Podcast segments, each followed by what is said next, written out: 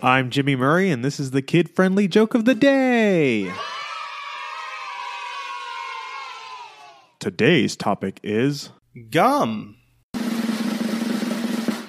There was a flood at a local gum manufacturer, and reporters are standing by to share first hand accounts of this sticky situation.